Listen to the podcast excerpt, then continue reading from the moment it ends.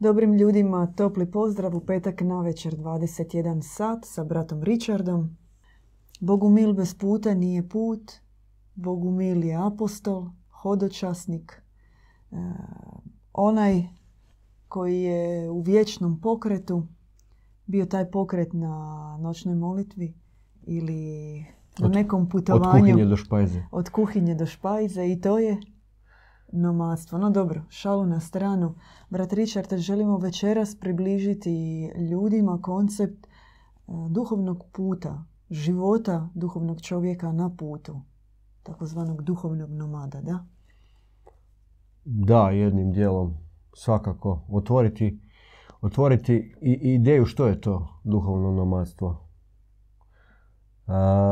i, I u tom kontekstu naravno i duhovni put od može se smatrati i od onog tragalačkog aspekta, pa i poslije već kad nađeš istinu u, u, na koji način, na koji način e, živjeti kao duhovni nomad. Ja bih krenuo od riječi, od značenja uopće te riječi e, intrigantne, e, kojom smo nazvali večerašnju besjedu, duhovni nomad. Nomad znamo što je, pojam dolazi iz davne povijesti, riječ je grškog porijekla i označava mjesto za ispašu, zanimljivo.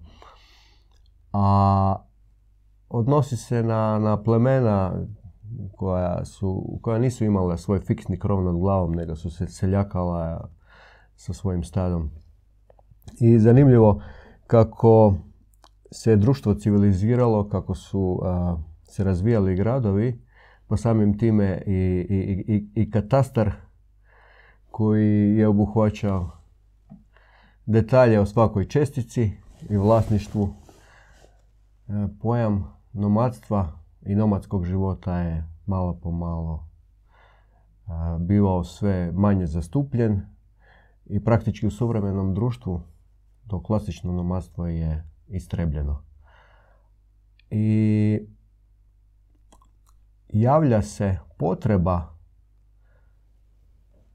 kao onog čovjeka koji živi u takvom sređenom, sređenom društvu gdje je sve ustrojeno, gdje može se reći država kao institucija koordinira sva pravila, e, složila je regule, zakone, e, ustroj kako čovjekov život treba izgledati.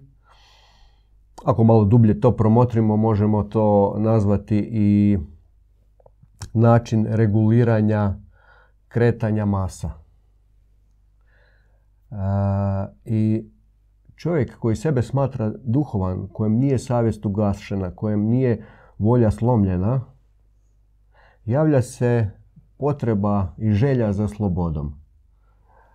I, i u toj slobodi, naravno, tu je e, dio te, te slobode i sloboda kretanja. I može se reći da se reaktivira pojam nomadstva u suvremenom društvu. Kao da se e, vraća ponovo potreba za, za, za nomadskim životom. Naravno, ne, ne, ne, ne u kontekstu ići okolo sa, sa svojom stokom i tražiti mjesto za ispašu, već metaforički gledano tražiti mjesto gdje se može nahraniti naša duša. I u tom kontekstu niču skupine koje danas možemo nazvati digitalni nomadi. A, motivacija je možda malo drugačija nego, nego, e, nego motivacija koja, o kojoj mi ćemo večeras govoriti o duhovnom nomadstvu, ali svakako sadrži dio onoga o čemu mi pričamo, a to je želja za slobodom. E, želja izvući se ispod te e, šape, ispod te tiranije sustava koji zovemo država i koji gasi duh, koji gasi e, kretanje i koji čovjeka u biti drži zarobljenog unutar matrice. Zatim, sadnja dva stoljeća duhovno nomadstvo kao pojam se spominje u filozofiji, u pjesništvu isto kao nekakva težnja za, za nekim višim aspektom slobode, za razliku od ovih digitalnih nomada. Koliko je to daleko otišlo danas, već i zakonske regule se osmišljavaju kako legalizirati život digitalnih nomada. Kako njegov boravak regulirati u nekoj zemlji gdje on odluči živjeti. Kao paradoks, odlučio je pobjeći iz svoje zemlje gdje ga pritišće zakon, gdje ga pritišće ta matrica, a motivacija je sloboda, i, i onda dođe u neku drugu zemlju, a tamo već polako se smišljaju regule kako da ga se zarobi. Duhovno nomadstvo o kojem mi želimo govoriti e, ima puno dublje značenje.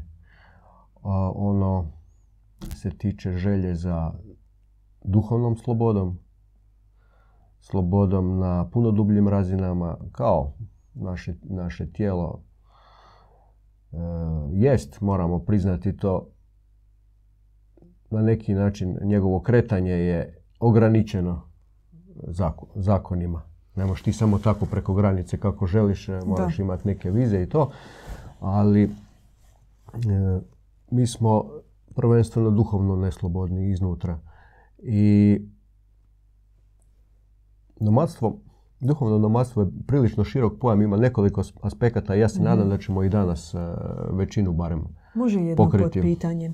Vi ste spomenuli za duhovno je prvi, prva motivacija, da, indikator. Nomad, duhovni nomad je onaj koji prvenstveno želi doći do drugog čovjeka i podijeliti ono što je njega toliko osupnulo, e, ispunilo, što smatra da, da, da mora ići dalje.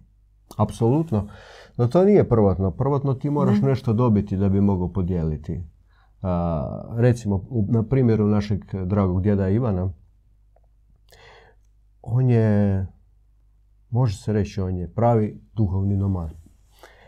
No, njegovo prvo tragalaštvo i nomadstvo je bilo iz pobude, iz želje za istinom. Potraga za. Potraga za, mhm. znači on još nije imao nešto za podijeliti. uh a, on je bio, ukratko ćemo ponoviti tu priču, član spiritualne, takozvane spiritualne moskovske elite, filozofskih krugova. pročitao je puno duhovnih knjiga, duboko je ulazio u ezoteriju, no onaj glas savjesti, glas Boga u nama, mu je jednom kad je sam sa sobom bio u četiri zida, a, prišapnuo na uho pitanje, a jesi li spoznao istinu? Poznaješ li istinu? I to ga je toliko duboko potreslo, zaprepastilo, jer shvatio je da je odgovor da nije. I to, je, to ga je potaklo na pokret, na nomadstvo. Krenuo je tražiti istinu. Proputovao je, sada ne idemo u detalje, dobar dio tadašnjeg Sovjetskog saveza tražeći duhovnog oca. Na kraju je pronašao duhovnu majku, majku Eufroziniju. Nešto ćemo vam večeras pročitati iz njene prekrasne knjige. Inače, majka Eufrozinija je sama po nama kraljica nomadskog života, kraljica hodočašća, apostolstva. Da se vratim na vaše pitanje, nakon što je pronašao istinu, e, susrevši majku Eufroziniju u jednom katakombnom ogranku bogumilstva, da, istočnog izvornog kršćanstva, njemu, se, njemu su se otvorile nebeske dveri, on je osjetio neopisivu ljubav, milost i, i istinu. Ozarila ga je. I nakon toga se prirodno mu javila želja da podijeli tu istinu, da podijeli to što je spoznao, da dovede ljude, sve prijatelje, naravno prvo pomisliš na njih, rođake i prijatelje, a onda u svoje srce možeš smjestiti i, i, i one koje još i ne poznaješ. I poželio ih je sve dovesti kod majke u Frozinje. možemo taj aspekt nazvat apostolskim, nomadskim životom i to je kad želiš nešto podijeliti što si već primio. Naravno, to je jedan drive, jedna nevjerojatna motivacija koju smo svi iskusili tu u našoj bogomilskoj zajednici nakon našeg obraćenja, nakon otvaranja milosti koja nam se otvorila susrevši se, nakon što smo se susreli sa, sa samim djedom Ivanom, sa našom starijom braćom i sestrama. I to je tajna koju, koju je teško pričati. Nije čak teško ni pričati, ali teško je objasniti nekome ko to nije iskusio. Evo mi ćemo dati sve od sebe, barem onaj neverbalni impuls, da vas zarazim onim neverbalnim impulsom. da poželite i vi tako nešto iskusiti. I kada se ta milost pusti, kada se istina otvori, čovjek kojim savjest radi, on, on je želi podijeliti. Ko ima ljubav za čovječanstvo, on to želi podijeliti, ne može to šutiti. I to te motivira na drugi aspekt hodočasništva, apostolstvo, širenje vijesti, dijeljenje vijesti koju nosiš u sebi. Sama majka Ufrozinija, ona, ona je po, po, noći bi molila, po danu bi, po danu bi e, putovala, išla od hrama do hrama sa željom da otvori istinskog Boga ljudima. mm Interesantno je kada smo bili u Sarajevu, prošli put kod naših prijatelja, poznanika, i kada smo išli osim Sarajeva malo po gradovima Hrvatske i Bosne i Hercegovine, baš na duhovno putovanje, onda smo kod naših prijatelja tamo čuli nešto o sarajevskoj arhitekturi, kako su se gradile kuće. Svaka kuća se gradila i obavez na način da je uz ono što je bilo nužno za obitelj imala i sobu za gosta. Obavezno. Genijalno. Za onoga tko će doći. Nisu znali za koga, ali se, bi se uvijek reklo musafir, gost, musafir donosi na faku. Musafir, gost, donosi blagoslov. I kada on dođe, on tebi zapravo donese blagoslov ispuni tvoju kuću blagoslov. Ti ga primiš, i moraš kao otvoriti svoju kuću kao svoje srce, primiti taj blagoslov i njemu uzvratiti i blagosloviti njega da ide dalje. I to je jedan uzajamni proces da. u samom nomadstvu gdje i ti kao duhovni čovjek rasteš ne samo time što si se ti upustio u tu neustrašivu avanturu apostolstva, nego što ti rasteš, od, donosiš blagoslov, ali i rasteš od istog onog blagoslova, pomoći, okrepe koju ti daje sugovornik, onaj koji se hrani iz tvog srca i ti iz njegovog. To je takva za mene bila jedna romansa balkanskog arhetipa, potaklo sjećanje kako zaista prije su ljudi uvijek imali srca i kuću otvorena za goste. Zaista čekali su sve te ljude da im pokucaju na vrata. Da, prekrasna priča. E, to, ta tradicija je puno starija i... Da. E, I srećom je još uvijek prisutna, pogotovo na Balkanu. Evo, mi kako često odlazimo u posjet našoj braći i sestrama u Sarajevo, koje obožavamo, koje nosimo u srcu.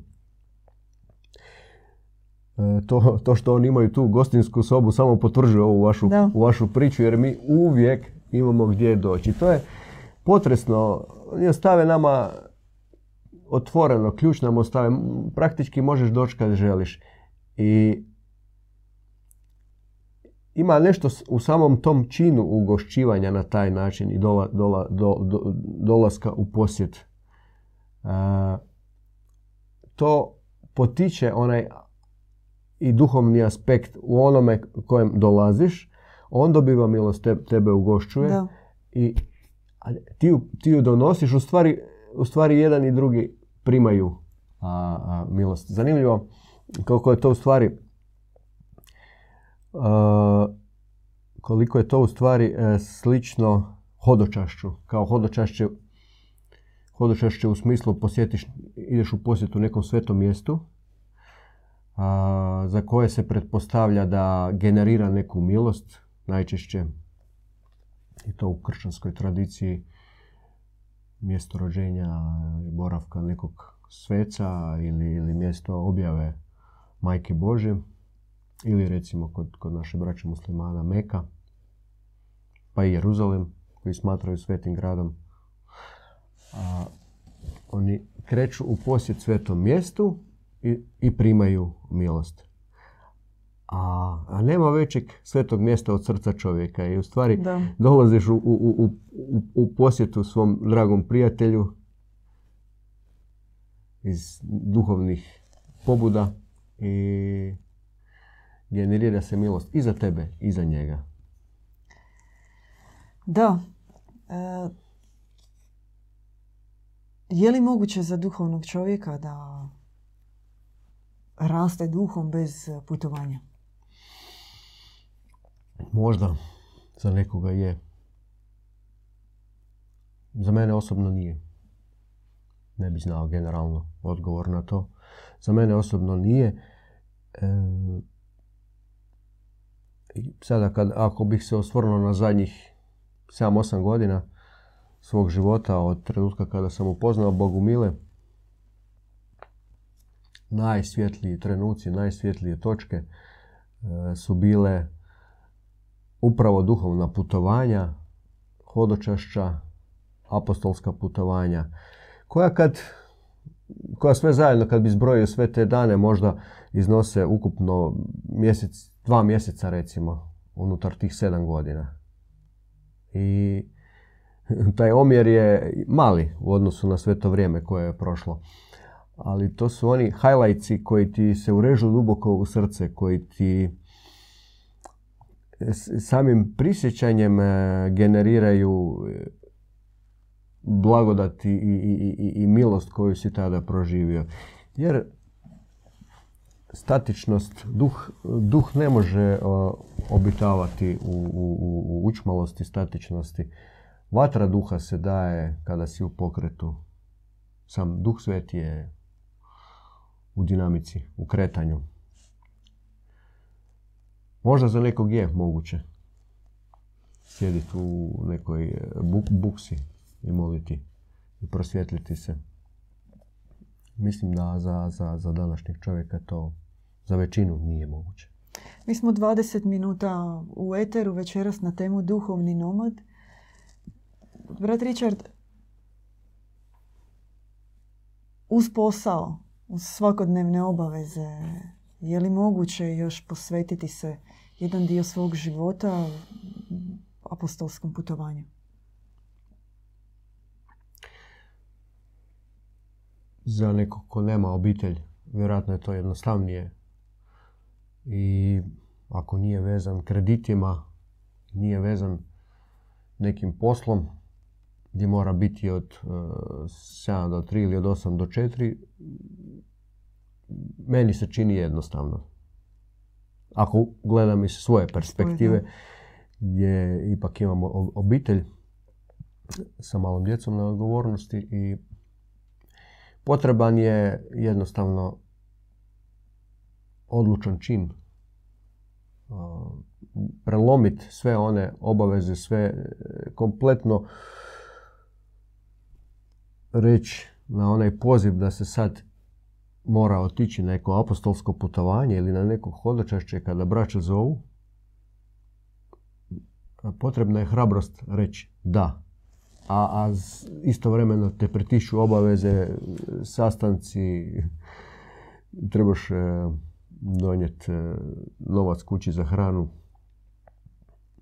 Svi nešto traže od tebe i nije jednostavno, ali svaki, sada kada se osvrnem na, na, na, na, na svoje te trenutke donošenja odluke, svaki puta e, je bila unutarnja duhovna bitka prisutna potrebno je, je bilo prelomiti unutarnji strah, strah više, više strah da neću nešto uspjeti na vrijeme nego, nego recimo uh, sklonost komforu. Mm. A davala se nevjerojatna milost. Tako bi se svaki put kao nagrada izlila velika blagodat i milost u takvim situacijama. Koja je generalno svrha nomadskog života? Koji je cilj takve vrste života? Ili on uvijek lokalni, kratkotrajni s obzirom na trenutnu misiju ili postoji jedan univerzalni pogled? Nisam shvatio pitanje. Koji je cilj? Idete na duhovni put. Valjda imate cilj zbog A, kojeg idete. Rekli ste cilj nomadskog života? Pa onoga koji je na putu. Što? Zašto toliko ga veličate? Da, zašto? Zašto ga ističemo kao važnost? On e, čovjeka izvodi iz e, matrice, iz e, zone komfora, iz njegovog ustajalog načina života i otvara mu perspektivu duha, duha svetoga. I mi, mi živimo u društvu gdje jednostavno društvo koje je definirano i determinirano zakonima, državom, sustavom, paradigmom i biti nomad znači lomiti ustaljeni način života, lomiti e, onu, onu statičnost u kojoj se čovjek nalazi. I to je samo po sebi iznimno nužno, odnosno neophodno da bi uopće mogao sebe smatrati duhovnim čovjekom, da bi mogao dobivati darove duha svetoga, da bi te mogao duh ozariti. Možda jednog dana kada... Ako je on po krvi, po genetici nomad, onda njemu to nije uopće nikakav napor ni teret, on, skitalica takav. To je istina, da. No mi govorimo... Jel to može takav, možda takom teže duha dobiti? No skitalica koji, koji voli putovati, to, to on nije nužno duhovni nomad. On to, sebe smatra nomadom. Digitalni, no, digitalni nomadi, duhovni nomad. Mi smo na početku objasnili, to nisu isti pojmovi. Ono što mi smatramo duhovnim nomadom, pod tim pojmom to skitalaštvo ima i, i, i, za cilj a, prosvjetljenje, stjecanje duha svetoga, apostolstvo kao jedan aspekt duhovnog nomadstva, hodočašće. Uputa za skitalištvo za one koji više po prirodi uživaju komforu i sigurnoj ugrijanoj kući. Da, točno. Jer Efrozinija kad kaže za skitalištvo, ona pretpostavlja da je to prodor i potez, da je to izlazak iz zone komfora. To to nije uputa za onog koji voli skitati se. Za onog možda ko voli skitati se, treba se malo vezati se za mol, malo se mola. Da, može se i tako gledati. To je obrnuto, ići protiv prirode, protiv svoje genetike. Čovjek... Protiv svoju prirodu. Istina.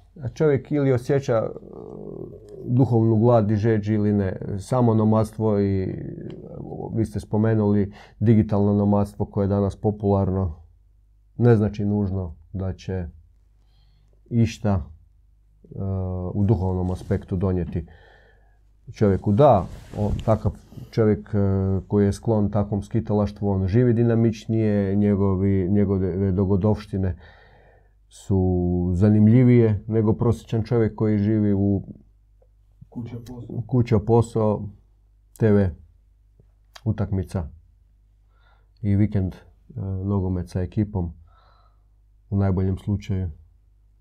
Naravno da je život duh, e, digitalnog nomada kudi kamo zanimljiviji, ali pitanje je da li će taj digitalni nomad imati duhovnih aspiracija i htjeti doživjeti duhovno iskustvo, prosvjetljenje. Vi ste nam obećali nešto iz e, knjige Majke Eufrozinije. Da, Majka Eufrozinija, rekli smo, ona je kraljica duhovnog nomadstva, žena koja se obratila i ispoznala Boga u svojim 50 i nakon toga ona više nije se mogla skrasiti na istom mjestu pod jednim krovom ona je život, ostatak života podredila putovanjima, apostolskim putovanjima gdje nije mogla, a da ne širi vijest o dobrom Bogu ljudima.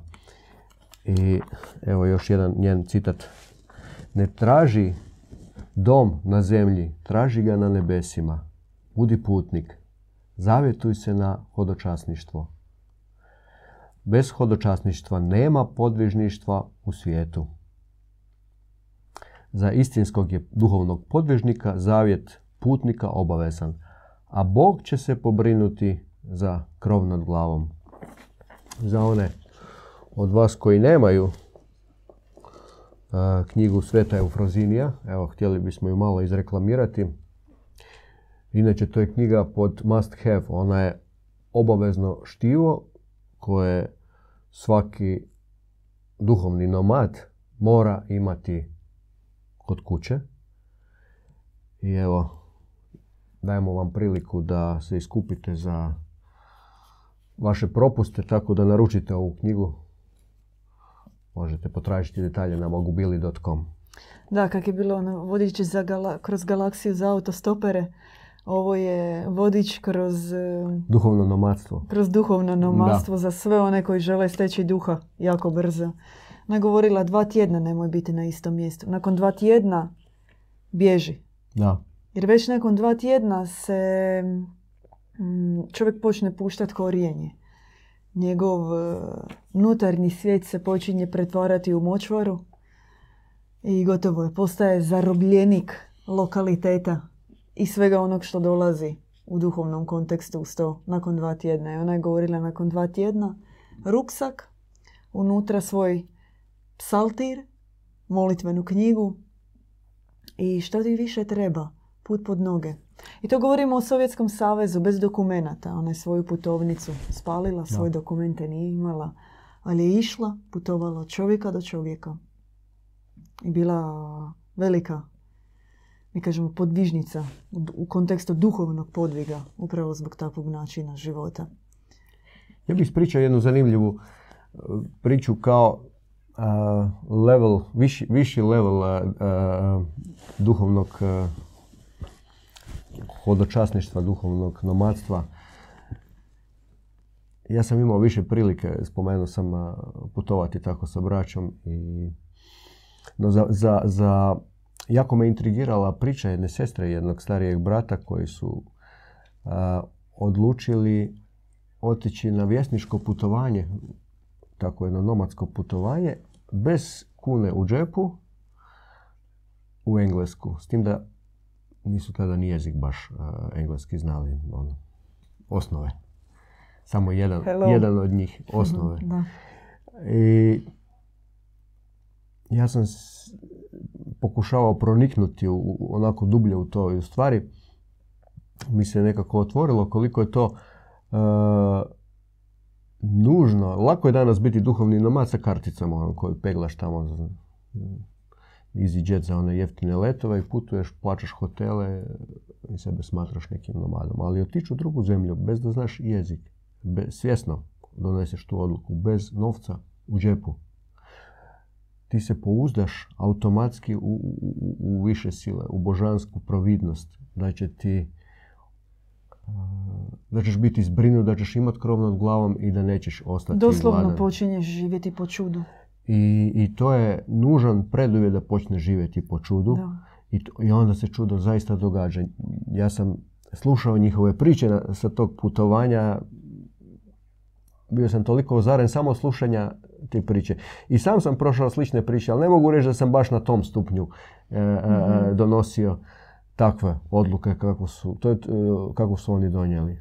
Zaista posebno iskustvo di ti gubiš uh, onaj oslonac na koji si navikao u materializmu i svjesno se izlažeš takvom jednom iz perspektive suvremenog života riziku u stvari i pouzdaješ se u Boga, u dobru providnost. I na taj način stvaraš i odnos sa Bogom. Tek tada možeš i stvarati s njim, s njim odnos. Kada, kada gubiš one, one, one svoje oslonce koje imaš, one zemaljske.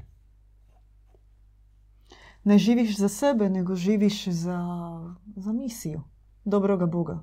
Potpuno posvećeni njoj, bez ikakvih, bez brige, bez želja za samoga sebe. Ti zapravo ideš da bi služio ljudima, da? Apsolutno ta motivacija koju ste spomenuli, ona je preduvjet da bi ti se mogao osloniti na Božju pomoć i na sve ti u stvari i nužno je biti na Božoj misiji, misiji širenja vijesti, jer to je danas najvažnija misija. Čovječanstvo Boga ne zna, Mhm. nije otvoren, ne možeš ga naći živog Boga u starim knjigama. On živi u srcu čovjeka između ostalog. I možeš ga svojim srcem, ako ga imaš u sebi, ako si ga koliko toliko upozna, možeš ga prenijeti riječju, pogledom nježnim, zagrljajem, nekim činom. I ako ti je to misija, onda si na Božjem putu i on će sve posložiti tako da nećeš biti gladan, da nećeš imati krova, da ćeš imati krov nad glavom i, i, i, i šta više, nahranit ćete sa nevjerojatnom količinom milosti i svjetlosti koja koja će uh, koja, koja će uh, nahraniti duboko tvoje srce. Imala sam jednu misao, sad mi je Sad mi je pobjegla, možda možete neki citat nam još, e, ili bilo da majke u Frezini. Da. Dok se ne sjetite. Da. Hodočasniku i istinskom podvižniku nisu potrebni struja i centralno grijanje. Živi od blagodati duha na noćnoj molitvi. Hoćete nam reći da, i- da možemo živjeti bez Wi-Fi-a? Neko sigurno može, ali sumnjam da, da bismo mi mogli. Da bismo danas preživjeli. I sjetila sam se i opet sam zaboravila misao koju Nema- sam imala. Znači, možemo bez centralnog grijanja ako nam gori vatra u, u, u srcu. Da, a, sjetila sam se. Kad nas pitaju a, kako, kako iznimna formula, kako prelomiti em, racionalni podozrivi um, kad nas pitaju di su vam dokazi, di su vam te knjige vaše bogumilske, dajte mi crno na mijelo da nešto tamo piše, onda im mi kažemo naša vijest se prenosila od srca do srca. Od čovjeka do čovjeka. Došao je čovjek, apostol, sveti čovjek, nomad, predao vijest predao odraz način života, zajednice su se formirale i sve je išlo na Da. takav način. I onda te gleda čovjek u čudu i kaže kako je to moguće. Moguće je, moguće je bilo prije i moguće je danas. To je put generiranja dobrih misli, riječi i djela, međusobnog uvažavanja, učenja o životu uz Boga, po Božjem, i ne može zapravo nikako drugačije biti. To je bio Kristi nikad jedini- nije bio jedini na način. jednom mjestu. On je uvijek bio Da, u pokretu. Oni koji su se učili od njega su uvijek bili uz njega i uvijek su bili u pokretu. On je išao od mjesta do mjesta. Mogao je, Kristi je imao puno toga za reći, mogao je on biti na jednom mjestu, dolazili bi do njega Ili svejedno. diktirat nekom uh, pisaru Da. tamo i sve lijepo. Sjesti na jastučić, prest poput mačka istočnog. U stvari, vijest se tako hodočasnički, kako ste opisali, e, širila tisućljećima. Da. To je bila norma. E, Mi danas živimo u takvoj e, civilizacijskoj paradigmi gdje, gdje je takozvano znanje sintetizirano, posloženo u knjige. I onda prosječnom čovjeku je čudno kao vi, vi čudna ova priča i Da. argument o kojem govorite. Evo, zato smo tu da skinemo sve religiozne predrasude u smislu kako treba izgledati jedan duhovni čovjek i kako on treba živjeti. Brat Richard, mi se polako bližimo kraju naše emisije, iako naš život, put ne staje tu. Jeste li htjeli možda još nešto podijeliti sa našim gledateljima, sumirat život duhovnog nomada, njegovu svrhu i pa ja bi uputio apel, poziv e, svima vama koji sebe smatrate duhovnim tragateljima da napravite eksperiment, da izažete iz zone komfora, jer ta topla dekica s kojom ste pokriveni kad gledate ovu emisiju e, i sjedite ili, ili, ili, ili ležite u radijatorom zagrijanom stanu umrtvuje duha. I potrebno je pa barem na neki, neki kraći period razbit, prelomit tu našu ovisnost o tom komforu. Mi smo, možemo to vidjeti kao, kao uvjetovanje. Mi smo uvjetovani s takvim načinom života i e, navikli smo se na to i, i sve nam je sa godinama e, Da. teže razbijati našu zonu komfora. A ono to je nužno da bismo, da bismo e, uopće mogli spoznavati Boga, da bi se mogao otvarati duhovna sfera. E, a ako ne možete već otići iz vaše kuće, ima još jedan način kako da si razbijete komfor i ustaljenu vašu situaciju, a taj pozovite vi onda bogumilskog brata, sestre, ako živite negdje vani, u Italijama, Francuskama, Švedskama, Norveškama, pozovite onoga koji živi duhovnim novatstvom. Podržite ga, pripremite jedan ležaj za njega, dajte mu priliku da on u vašem mjestu, u vašoj državi ostvari dio misije dobroga Boga i vama će se dati dobri blagoslov od toga, blagodat što sudjelujete u nečem tako važnom.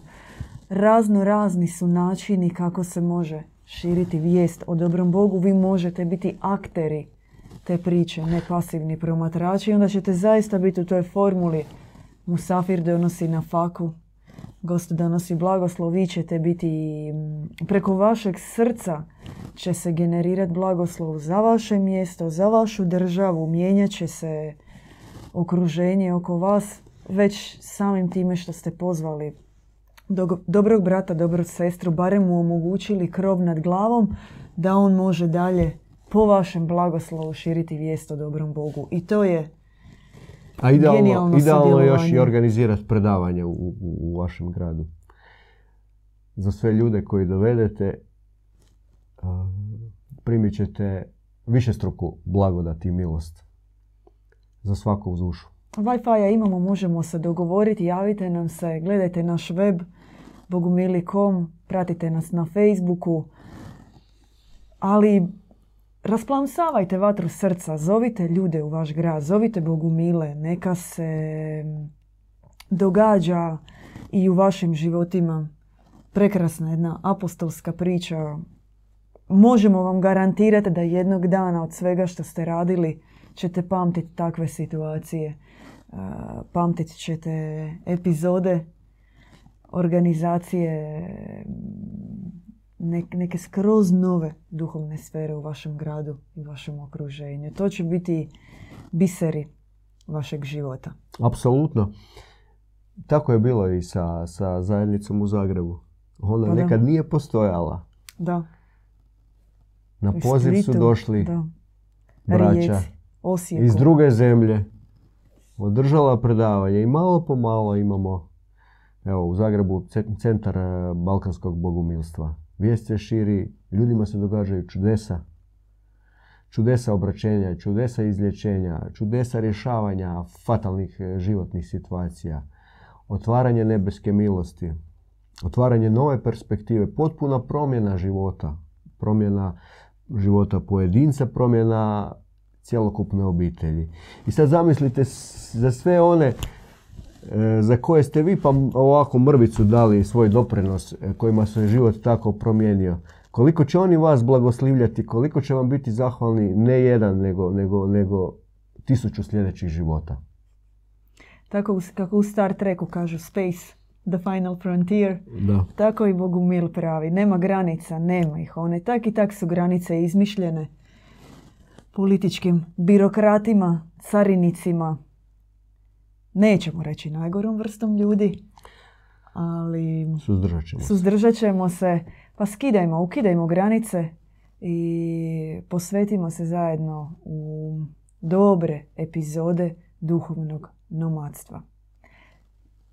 Brat Richard, da ne bude da sam vam ukrala riječ, jeste još nešto htjeli ili imate samo Evo, ja dobri sam- pozdrav ja sam za naše svoj, prijatelje. Svoj poziv uputio i sve bih pozdravio toplo od srca